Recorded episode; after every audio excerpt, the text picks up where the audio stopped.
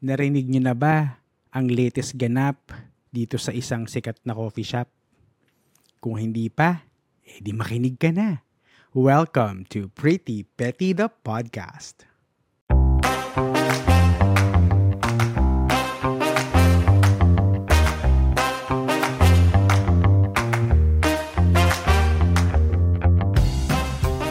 Hello mga pretty people! Welcome back sa ating podcast in our latest episode. Medyo, well, hindi naman siya mainit na issue na. Natakpan na siya actually. Pero at the time of this recording, medyo mainit pa itong issue na to. Kumbaga, lukewarm na lang siya kasi nangyari to pagpasok ng 2024 alam ko sabi ko na babalik tayo sa usual na format natin pero hindi ko mapigilan ang makimarites sa sa issue na to. Pero bago tayo pumunta dyan, uh, ako nga pala ang inyong millennial tito, Tito Alvin, na magbibigay sa inyo ng mga opinyon na hindi nyo naman hinihingi. Mga opinyon at kuro-kuro tungkol sa iba't ibang problema ng ating mga storytellers, kung saan nais nilang malaman kung ang mga desisyon nila sa buhay ay tama ba o mali. But in this podcast, it's going to be pretty o petty. If it is your first time here, please consider following our podcast and itap nyo na yung notification bell para every time na may, uh, may bago tayong episode, eh, mariremind kayo. Tapos, kung um, hindi nyo pa na-rate itong podcast, eh, consider nyo na din na i-rate us and give us a 5-star rating. Uh, wala nang ibang option dyan. Ha? Ah. 5 stars lang talaga. Huwag na kayo magpo 4, 3, 2, 1, 5 lang. Madamot ako pagdating sa ganyan. Hindi, joke lang. so, ito na nga. Mga kapwa ko. So, uh, pagpasok ng New Year, so nag-scroll ako sa Facebook and nakita ko itong isang post sa Facebook na tila galit na galit ang isang Facebook user. Uh, meron siyang ina-accuse na may taong using his clout and influence para matanggal sa trabaho ang isang barista sa isang coffee shop ni Little Sirena. Anong coffee shop yan? Hindi ko sasabihin sa inyo. I'll, I'll leave your imagination to it. So, na-catch yan ang, ang aking marites senses, no? And I started reading on his post. Medyo mahaba din eh. So, uh, nabasa ko din yung mga comments and ang sabi ko, alam mo, pwede tong podcast episode. So, here we are. And uh, hindi naman masyadong lalayo sa original format natin yung, yung episode for today. Eh. Ang kaibahan lang is instead of hearing a story from a storyteller, eh, babasahin ko na lang yung Facebook post tapos, pag-uusapan natin yan sa dulo. Aalamin natin kung pretty ba sila o petty. Ah? Ah? Di ba? Gusto niyo yan? So, let's get this Marites session started in this segment that we call Story Time.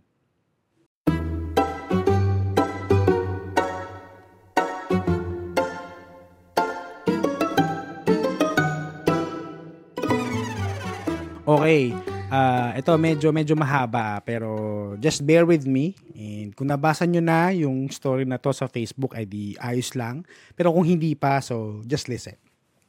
Okay, it's this article, this Facebook is titled Negative Adjustment. So itong ito yung sabi. I felt embarrassed. Kuya asked me sarcastically to place the table and chairs back. And when I didn't, he slammed them back to their original places. My family and I celebrated Christmas Day in Okada, Manila. We roamed around, took pictures, and ate good food. We were on light, festive moods. We decided to have our coffees and desserts at this little coffee shop. Hindi ko eh. People were everywhere. All seats were taken, and we waited patiently until some tables were cleared. We were 14 people, so a long row of tables was necessary. Then a cleaner staff came, he ignored us and dispersed the tables and chairs to different places. And then may may conversation na nangyari. Kuya, gagamitin po namin, I exclaimed. Sige, kunin mo. Ibalik mo. He sarcastically replied. Hala, bakit po ako? Ayan, I answered back. E di ayan, He told me while literally slamming back the tables and chairs to their places. Ah, may confrontation na nangyari. I, I felt embarrassed because people were looking at him and at me. I kept quiet and told myself to let it pass because it was Christmas Day after all. We were about to finish our coffee and cake when the manager or the team leader approached us and she apologized for what happened. She called the cleaner who also apologized profusely. I asked him why he did it. And ito yung sabi nung employee. Sir, dami lang pong trabaho sa loob kanina, was his response. The manager gave me a bag with a slice of cake and a free drink coupon redeemable anywhere in the Philippines to make up for the bad episode. Sana itong episode na to hindi maging bad episode. I wondered how the manager knew what happened when I kept quiet and let it pass. My sister said she immediately reported the matter. She said she couldn't be quiet or let it pass because she also belongs to the hospitality industry and what Kuya did was disrespectful. Okay. My sister inherited that bravery and audacity from our parents. She is small but feisty whenever she knows she was right. The manager was surprised to know that I was CPA lawyer in the company of professionals that time. She said that I had the power to make Kuya's life miserable, but I didn't. I told her that I still believe that there are no bad people, only bad days. I shook both of their hands after the short conversation. Kuya's hand was very cold. I knew he was nervous. They smiled at us when we went out, and I saw Kuya had a sigh of relief. He was in his mid 50s, I thought. Yesterday, I redeemed my free drink at this coffee shop, and I was surprised to see that the receipts stated negative adjustments. I already forgot the bad episode with this certain coffee shop, but I would never forget how the manager handled the matter professionally and how Kuya was sorry. I hope he learned from it. End of post.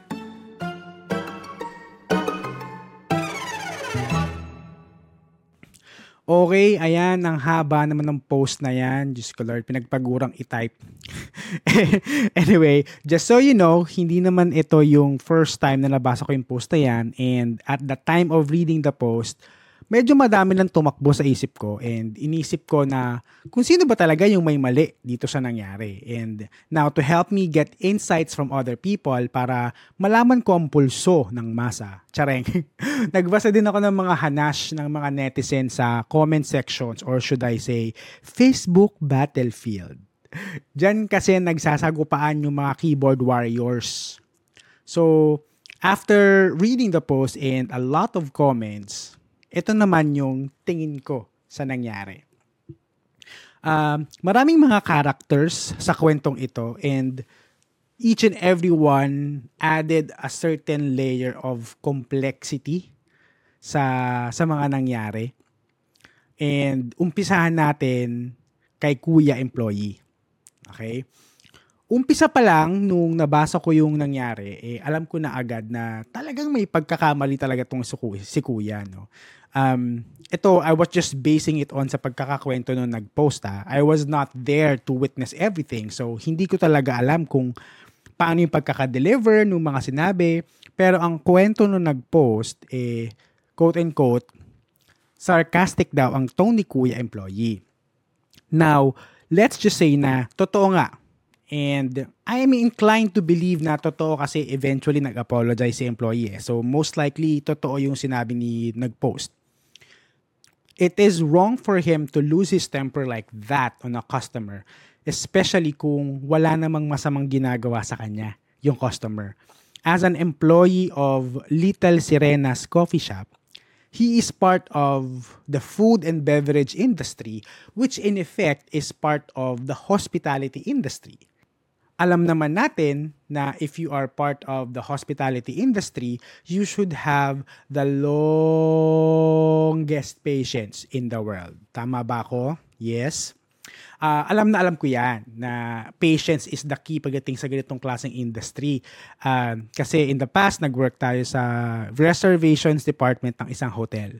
So, tinuturo ko yan before sa mga trainees ko na they should always keep their cool, no? Be calm, be patient, uh, they should be calm and collected, kumbaga. Kasi hodang napakakupal ng kausap nila sa phone. Kailangan kalmado lang sila eh lalo na yung ganitong sitwasyon, di ba? Face-to-face ang interactions mo with the customers. Kasi apart from your voice and tone, kasama na din dyan yung kasama, na, kasama mo ng need i-manage yung body language and facial expressions. Alam mo yung asar na asar ka na sa customer mo pero hindi ka pwedeng kumunot ng ulo kasi parte yan ng duties mo eh. Part yan ng trabaho mo. So kahit nasa harapan mo si Satanas, and sampu ng mga kademonyohan niya. Smile ka lang talaga and dapat kalmado ka. So yung mga nagwo-work sa hospitality industry ngayon na humaharap sa mga customers, suggestion ko sa inyo, magpa-botox kayo. Para hindi kukunot yung noon yung ganyan. para walang kukunot ang ganyan yung noo, di ba? Kahit galit na galit ka na, walang reaction yung face mo. Charot. Anyway, itong si kuya kasi, siguro hindi na niya nakayanan yung pagod. Kaya may mga sarcastic remarks na siyang nasabi sa isang customer. Uh, which is yung nag-post nga nitong lengthy post na to. No? Um, sige, baka naman sabihin nyo napaka-robot ko naman. No? And uh, sobrang by the book ko. Uh, maybe sobrang pagod na pagod na talaga si kuya. And that's why he acted that way. Or maybe baka malungkot siya kasi Paskong Pasko. Instead na kasama niya family niya, eh, nagwo-work siya. Considering his age, ah, he's at his 50s. Medyo iba pa ang takbo ng utak niya pagdating sa mga holidays. Usually, mga ganyang edad, pag holidays, ang gusto nila kasama family. Yung mga bata, eh, ngayon yung mga workaholic eh. I think ha. So, maybe nakadagdag yon sa, sa, sa nararamdaman niya during that time. Pero that brings me back to to this to this thought. This is part of the job. Pangit man pakinggan, pero yun ang reality. Yes, I know, I know, sasabihin nyo, tao lang si kuya, no? Kuya is just human, born to make mistakes. Pero it doesn't mean na kapag pagod na siya, eh meron na siyang right to be sarcastic to other people. Ito, madalas kong sinasabi sa mga trainees ko nung nasa BPO pa ako. Iwan nyo yung mga problema nyo sa bahay. Huwag na huwag nyo dadalhin yan sa, tra- sa trabaho. Kasi in certain levels, tama naman eh. Kasi your customers doesn't deserve a bad treatment. Especially kung maayos sila nakipag-usap sa inyo in the beginning, di ba? Hindi nila deserve na masungitan dahil may problema kayo sa bahay. Kaya lagi kong sinasabi, iwan nyo ang problema nyo sa bahay nyo. Huwag nyo dadalhin sa trabaho. Okay? The worst thing that you can do is to lash out to your customers kahit wala silang ginagawang mali or masama sa inyo. Wait, wait, wait. Commercial muna. Meron ka bang story or social dilemma na gusto mong i-share dito sa podcast? Send mo na at pag-usapan natin yan. Just go to bit.ly slash prettypettystory. Ulitin ko, it's bit.ly slash prettypettystory. Just send in your story and we will do the rest. Also, you can follow our social media pages in Facebook, Instagram, and TikTok. You can follow us on Instagram at PrettyPettyThePod, in TikTok at PrettyPettyThePodcast, and Facebook page at bit.ly slash PrettyPettyThePodcast. Or search nyo lang ang Pretty Petty The Podcast in these social media platforms. Kita kits, pretty people! Now back to our show!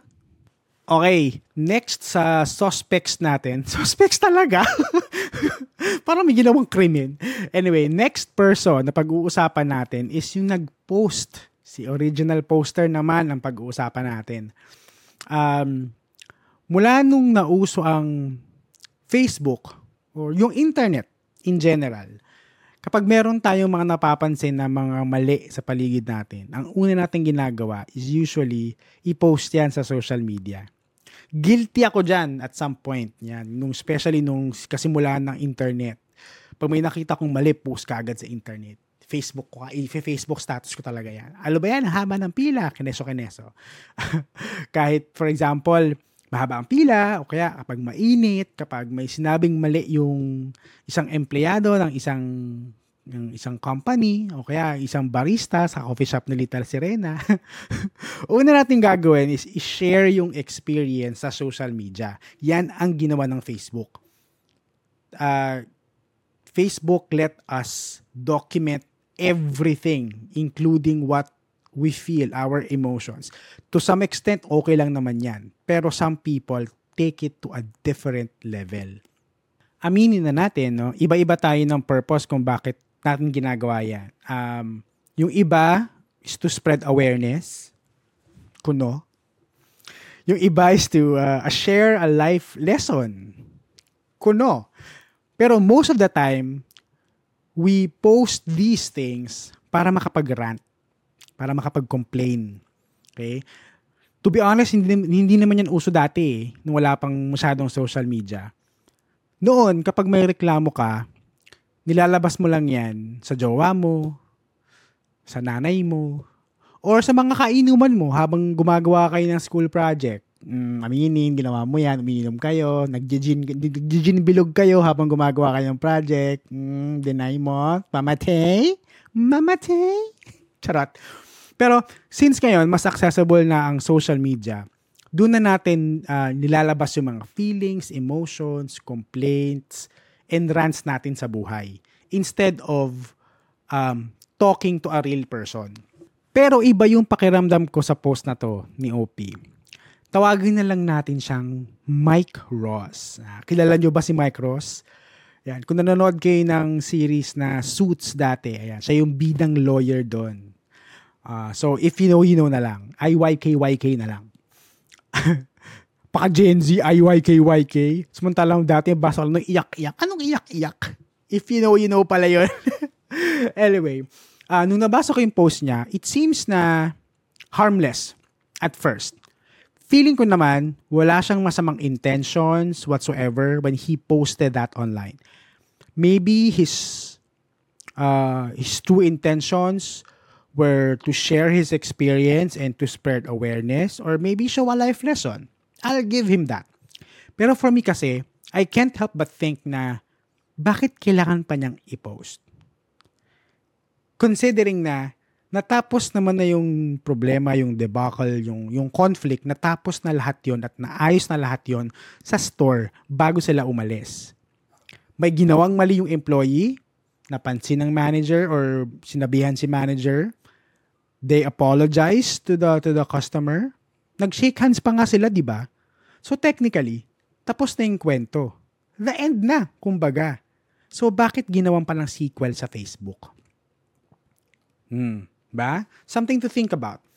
If if his intentions were to spread awareness, let's say, I think hindi na kailangan.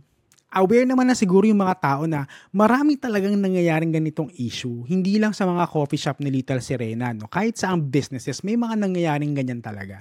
So kung spread awareness lang, feeling ko, aware na ang mga tao. Hindi na siguro kailangan ng ganito. Now, if his intentions were to share a valuable life lesson, sana he made it clear sa post niya. Haba-haba ng post niya eh. By the middle part of reading it, nawawala na yung purpose. Alam mo kung bakit?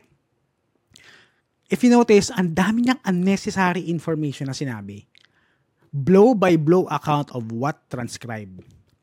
Nakwento niya na labing apat sila, nakwento niya na nasa Okada sila, doon sila nagpasko, nakwento niya na CPA lawyer siya, nakwento niya na naman na ng kapatid niya yung pagiging brave and feisty sa parents nila.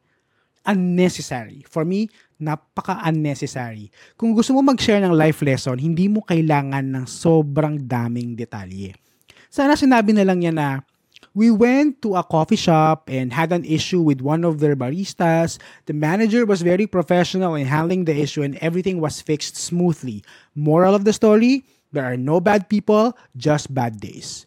Tapos, ba? Clear, concise, malinaw ang storya. Ando naman yung gist ng nangyari, hindi naman kailangan blow by blow account. Pero, naparating mo yung gusto mong sabihin. clear and concise. Andun yung moral of the story. Gets, gets ba? Eh, ang nangyari, ang daming mga chururot sa kwento. Kaya hindi mo din maiwasang isipin or maramdaman na merong sense of entitlement konti. Yung narrative ng story, may konting brag, kahit sabi mo humble brag, hindi mo ma maiwasang isipin yun eh.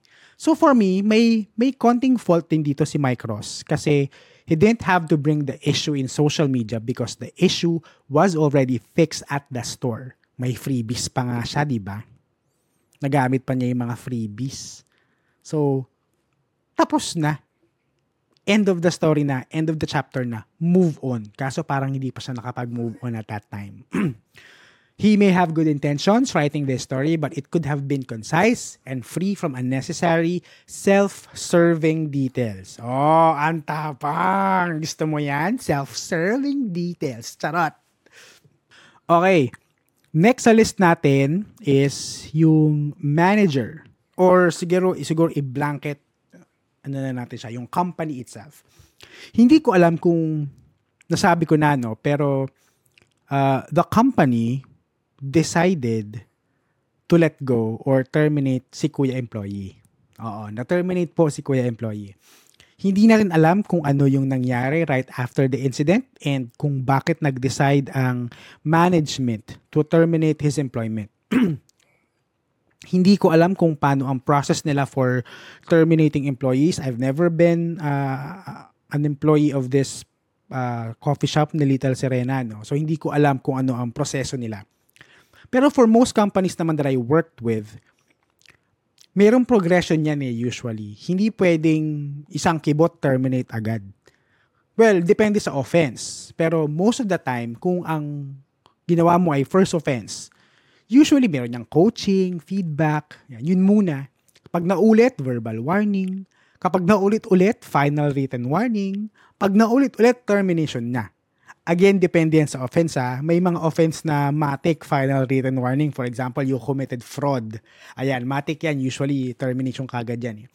Pero, yung naging issue ni Kuya ex-employee, hindi natin alam. Unang-una, hindi natin alam kung meron bang ganitong progression yung company ni Little Sirena. Pangalawa, kung kung meron man na ganong klasing rules and guidelines, hindi natin alam kung Saan babagsak yung offense ni kuya? Kung sa warning lang ba? Or termination agad? You know? Pangatlo, hindi natin alam kung ito bang si kuya ay habitual nang ginagawa tong behavior na to. Kaya dumating na sa desisyon si company na i-terminate siya. Okay, I tried looking for a statement from uh, from Little Serena eh, pero wala akong makita. So they kept it quiet. Pero ito, hunch ko lang to ah. Um, sarili ko lang tong opinion, hindi to confirm. Sinabi kasi sa post that the manager, for some reason, found out na itong si Mike Ross is a CPA lawyer. So, siguro upon hearing that information, they tried to fix the issue right then and there. Eh kaso, itong si Mike Ross, pinost nga sa Facebook yung nangyari. Tapos naging viral. So ngayon, itong si company, alam mo yon baka their backs were pushed against the wall. No, wala na sila ng choice but to let go of the employee kasi masisira yung image ng company because of his actions. Posible. Di ba? Kasi naging trial by publicity na siya eh. Umatake na yung mga keyboard warriors dyan. Um, so, para matahimik ng lahat, tanggalin na lang natin yung empleyado. I-sacrifice ko na itong isang empleyado kapalit ng maayos na public image. Usually, nangyayari yan. Hindi ko sinasabing lahat, hindi ko sinasabing palagi, pero nangyayari yan. Kumbaga, take one for the team. Tanggalin na kita kesa mas matinding damage control ang gagawin namin o ang mangyayari. So, kung hindi dumaan sa due process, yun yun yung term na hinahanap ko, due process. Kanina pa ako nag-iisip ko ano yung tawag doon. Meron pa akong progression, progression, due process. Ayan. So, kung hindi dumaan sa due process ang termination ni Kuya ex-employee, eh very wrong sa Little Sirena. Diba? Kung tinanggal si Kuya ex-employee just to save their public image, very, very wrong. But I guess we will never know unless maglabas ng statement si ano no si Little Serena at mag-decide siya to be finally be part of our world. Chareng! Mm, gusto niya yun? Be part of your world? Pero, I'll give credit sa manager ha on how she controlled the situation. Hindi na siguro kailangan yung sinabi niya na you can make his life miserable but you didn't comment. Pero generally speaking naman, naayos niya yung gusot in a very professional manner uh, as she should. I think she's a she based on my readings sa babae manager. So, kudos to her for handling the situation very well. Pero again, may mga unnecessary details na hindi na dapat sinabi. Okay, ito na. Last na. Minor role lang naman siya dito. Pero sa tingin ko, malaking ambag niya sa naging flow ng story. Um, alam niyo yung mga zombie movie, movie, movies, movies, movies, or yung mga pande, uh, and, uh, pandemic movies, kanyo yung mga sakit-sakit na movies, yung patient zero, yung unang natatamaan ng virus or whatever. 'Di ba? Usually sila yung reason kung bakit kakalat yung sakit or yung virus. Tapos wala pa sa kalahati ng movie, mamatay na sila or bigla na lang silang hindi makikita. Uh, Parang ganyan. Parang ganyan yung nangyari sa ating minor character. Tawagin na lang natin siyang Patient Zero Sister. Nabanggit ni Mike Ross na matapang at feisty itong si Patient Zero. Siya actually ang lumapit sa manager para ireklamo itong si Kuya ex-employee. To be fair, in all fairness, maingay ang aso ko. Nagkakamot siya. Sydney, Stop it. Kung kailan nagre-record ako, dun siya, nagkamot-kamot sa dingding, ang galing. To be fair, in all fairness, wala akong nakitang masama doon. Tama naman yung ginawa niya. Kapag may nakita kang mali, i-report mo sa right authorities. Hindi sa Facebook, hindi sa Twitter, sa right authorities. And yun naman yung ginawa niya. Ni-report niya sa manager yung nangyari. Pero ito, ang bulong-bulungan sa Facebook battlefield. Na itong si Patient Zero daw ang nagsabi sa manager na CPA lawyer ang kapatid niyang si Mike Ross. Simple flex kumbaga or minor threat? Hmm, di natin alam. Siguro sinabi niya yon para mas mabilis yung action from the management. Now, uh, it will tie up dun sa sinabi ni Mike Ross na nagulat siya na alam ng manager na lawyer siya. Now, hindi natin alam kung paano kinausap ni Patient Zero itong si manager, no? Knowing that she is brave and feisty and all. Kung totoo na sinabi niya sa manager na CPA lawyer si Mike Ross, bakit? Para saan? to impose a higher authority, to flex their social status. Again, all of these things are just fluff and hindi naman kailangan sa kwento. That info may or may not aggravated the issue to be to be to be uh, to be honest with you guys. But it definitely made the story moving. Tapos, pagtapos siya makwento sa manager yung nangyari at i-flex yung mga gusto niyang i-flex, na wala na sa sa kwento, like a true fashion patient zero in some zombie movies. So, ano ang verdict natin? Simplihan na lang natin. Walang pretty sa kwentong ito. Lahat ng characters ng kwentong ito may kanya-kanyang level of pettiness. ah, simple, di ba? Simple, usapan lang naman eh. Walang pretty, lahat kayo petty. Iba-ibang levels lang, pero petty kayong lahat. So, ano nga ba ang moral of the story? Okay, number one, if you work directly with customers, try to extend your patience a hundred times more. Tulad ng sabi ko kanina, maraming mga customers dyan na entitled, feeling righteous. So, you always have to be the bigger person and be patient with them. Huwag papadala sa mga ill emotions and feelings sa paligid mo.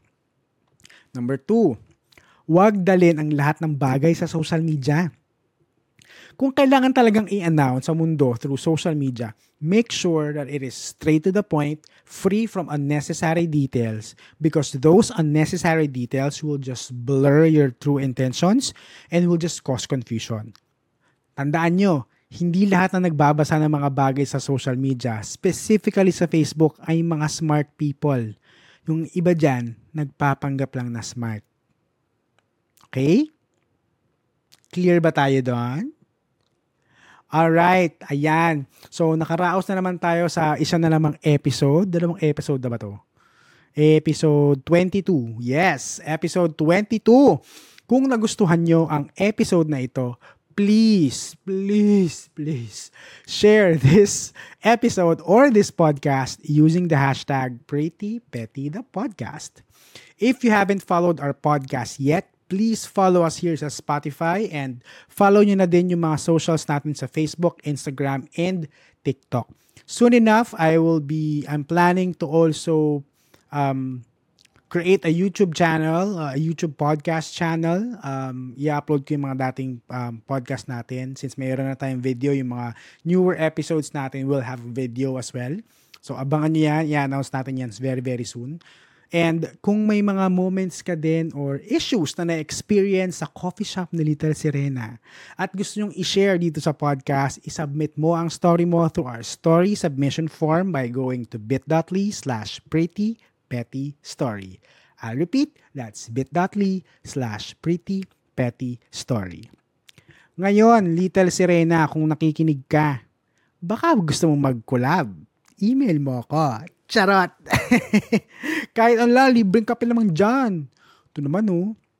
Anyway, if you are a brand looking for brand partnership and collaboration, please send us an email at prettypettythepodcast at gmail.com.